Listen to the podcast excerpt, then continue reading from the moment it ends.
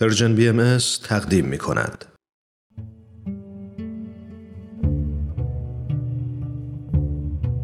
صد پرسش صد پاسخ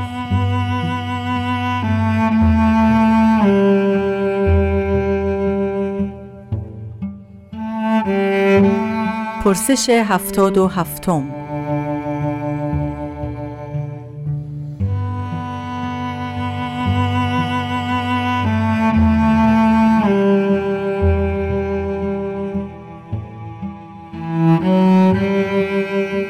چرا در دیانت بهایی طبقه روحانیون حذف شده است؟ مگر برای راهنمایی مردم احتیاج به روحانیون نیست؟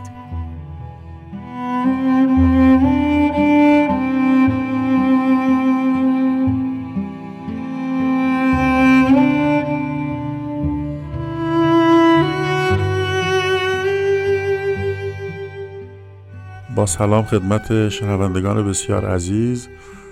در این مورد باید توجه بکنیم که طبق آثار بهایی دوران طفولیت و کودکی جهان در تو این هزاره های قبل بوده در حقیقت تمام شده و ما در آستانه دوران بلوغ و ظهور عقل هستیم.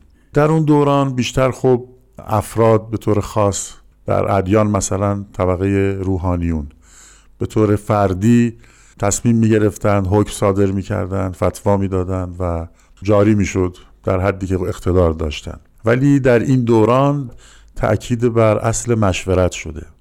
مشورت مکانیزم فوق العاده و بی‌نظیری است که در حقیقت هست با الله برای نظم بدیعی که در دیانت بهایی تشریح شده توصیه و تأکید و در حقیقت حکم کردن. اینکه در دیانت بهایی طبقه روحانی حذف شده با توجه به مطلبی که عرض کردم تا حدودی روشن میشه ولی بعضی نکات جالب توجه هم این هست که وجود این طبقات روحانی ما ملاحظه می‌کنیم در ادیان قبل سبب تفرقه در دین و استبداد مذهبی علما شد. و این بعضی از علمای بیتقوا بودن که به محض اینکه ظهور جدیدی واقع می‌شد علیه اون پیامبر جدید قیام می‌کردن و به طبع اون سبب احتجاب بسیاری از مردم می‌شدن این نفوس.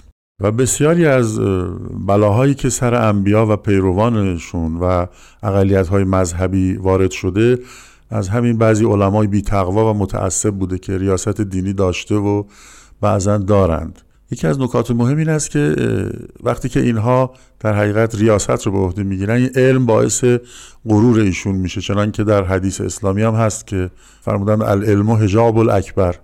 یعنی علم گاهی خودش مانع بسیار بزرگیه و این غرور میاره و امر رو بر این این قبیل علمای بی تقوا امر برایشون مشتبه میشه که تقدسی دارند و می‌تونن آنچه رو که می‌خواهند بکنن و استبدادی رو به وجود میارن که بدترین نوع استبداد در عالم هست یعنی استبداد دینی.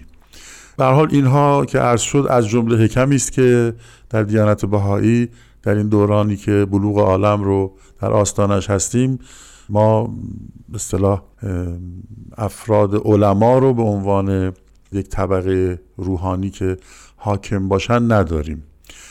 البته البته باید بگیم که باب تحقیقات در آثار بهایی و همچنین مطالعات بهایی و غیر بهایی شدیدا تأکید شده و بهاییان باید تلاش زیادی برای کسب هم علوم دینی و هم غیر دینی بکنن. منتها اونچه که ممنوع شده حرفه روحانیت و مثلا کشیشی یا آخوندی یا خاخام و اینها هست. این حالت حرفه ایش رو در حقیقت ممنوع فرمودن و امور رو به دست تشکیلاتی سپردن که شورایی هست در سطح محلی ملی و بینالمللی که در حقیقت امور رو اداره بکنند. در بیانی از طرف حضرت ولی امرالله شوقی ربانی اینطور بیان شده که در امم مازیه همیشه نفوسی که خود را افضل از کل می‌دانستند سبب اختلاف گشتند. ولی الحمدلله قلم اعلا یعنی حضرت الله این استبداد رأی افراد علما و اغلا را از میان بردند و قول افراد را ولو اعلم علما و افضل فضلا باشد میزان نفرمودند و امور را به مراکز منسوسه و محافل مخصوصه راجع نمودند.